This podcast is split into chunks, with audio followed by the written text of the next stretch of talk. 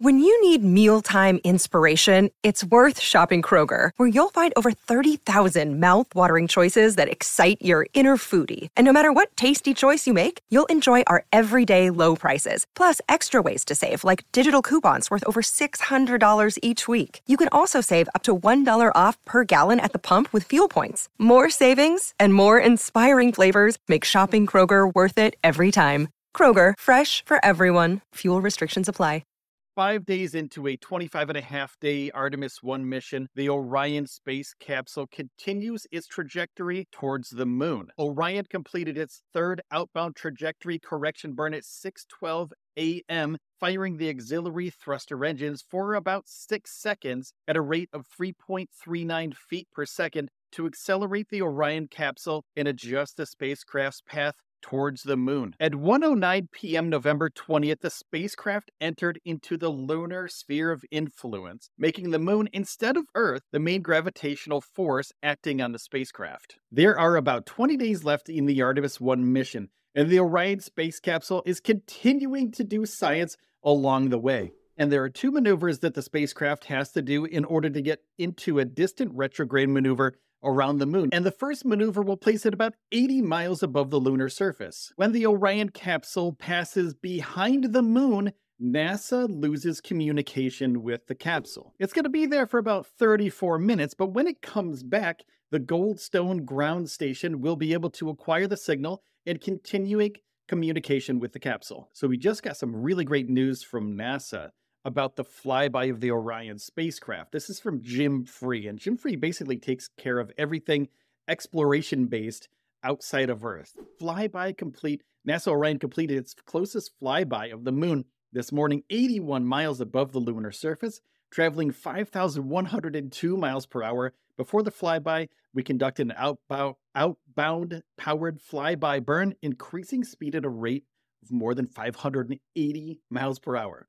This thing is going really, really fast. And here's the press release from NASA. I want to just take a look at this real quick, and I want to get your opinion on what's going on with the with the Orion spacecraft. Are you in favor of the Orion spacecraft and the Artemis program? Let me know in the comments below because I think it's really important to have both the Artemis program and other programs in place for the future of human spaceflight.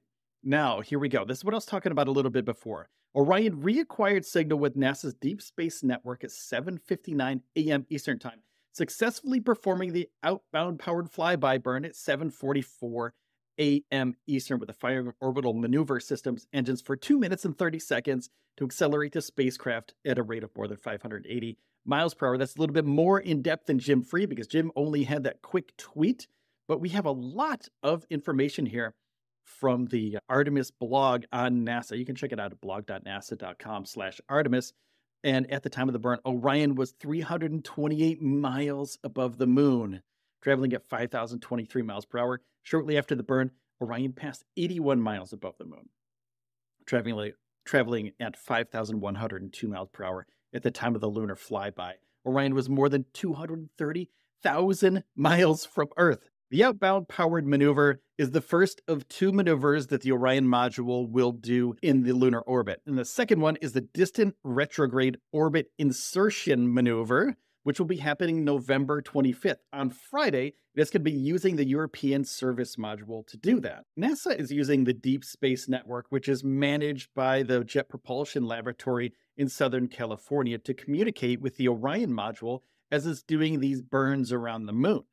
And this includes the mission's trajectory cor- corrections, powered flyby burns, insertion into and departure from distant retrograde orbit, and the Near Space Network provides supplemental navigational data as they go through these maneuvers. If you could do me a favor, real quick, hit the like button and hit the subscribe button because that way YouTube will see that you like spaceflight content from NASA, SpaceX, etc and they'll start recommending you more of that kind of content in the future from different creators, not just myself, but other people with, well, you might actually like them better than me. So that's cool. That's a win for you. And I get a little bit out of it too. So thanks so much for helping out.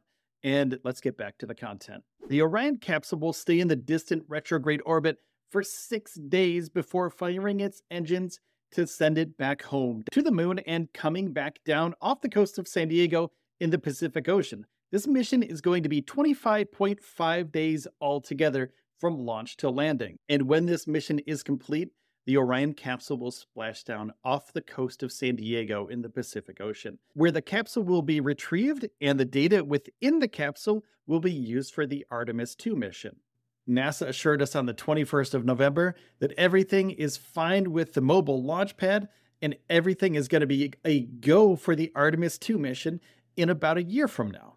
And the Artemis 2 mission will fly around the moon the same way that the Artemis 1 mission did.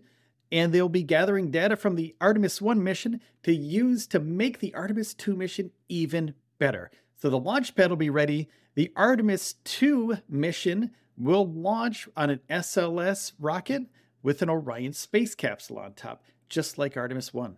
And as the Orion crew capsule finishes up its duties in about 20 days from now, we will be gathering data from the capsule for the astronauts that will be inside of the capsule in Artemis 2. So there are some dummies on board of Artemis 1 right now, and they're kind of a placeholder for actual people. They're doing readings for radiation, they're doing readings for movement, we're doing readings for everything that a human can go through on its way from the Earth, from launching on the SLS rocket to around the moon and also coming back down to Earth. They're going to be going about 25,000 miles per hour on their way back down to the Earth's surface. They're going to be scrubbing some speed off of the Earth's atmosphere. They're going to be skipping off of it and then landing in the ocean at about 15, between 5 and 15 miles per hour when they actually hit the water. So, not that bad after coming in at 25,000 miles per hour. And during the Artemis 2 mission, the astronauts that are inside of the Orion space capsule will be the two people that have been furthest away from the Earth on a lunar mission. And NASA had this to say about the mission as they were doing the flyby. Orion completed the outbound powered flyby at 6:44 a.m., passing about 81 miles above the surface at 6:57 a.m. The spacecraft's speed increased from 2,120 miles per hour before the burn to 5,102 miles per hour after the burn. Now, this is the really, really cool part. The spacecraft passed about 1,400 miles above the Apollo 11 landing site at Tranquility Base at 7:37 a.m. Orion later flew over the Apollo 14 site at about 6,000 miles in altitude and then over the Apollo 12 site at an altitude of about 7,700 miles. They go on to say the mission continues to proceed as we had planned, and the ground systems, operation teams, and the Orion spacecraft continue to exceed expectations, and we continue to learn along the way about this new deep space spacecraft, said Mike Sarafin, the Artemis 1 mission manager. This is so cool. I'm so happy that we get to witness this. And please, if you are excited about the Orion mission and about the Artemis missions, make sure to give this video a like because I can make more of these videos the more support I get. If you're into spacecraft and space flight and NASA, please hit the subscribe button. I really do appreciate your support. So thank you so much for watching today, and I'll see you next time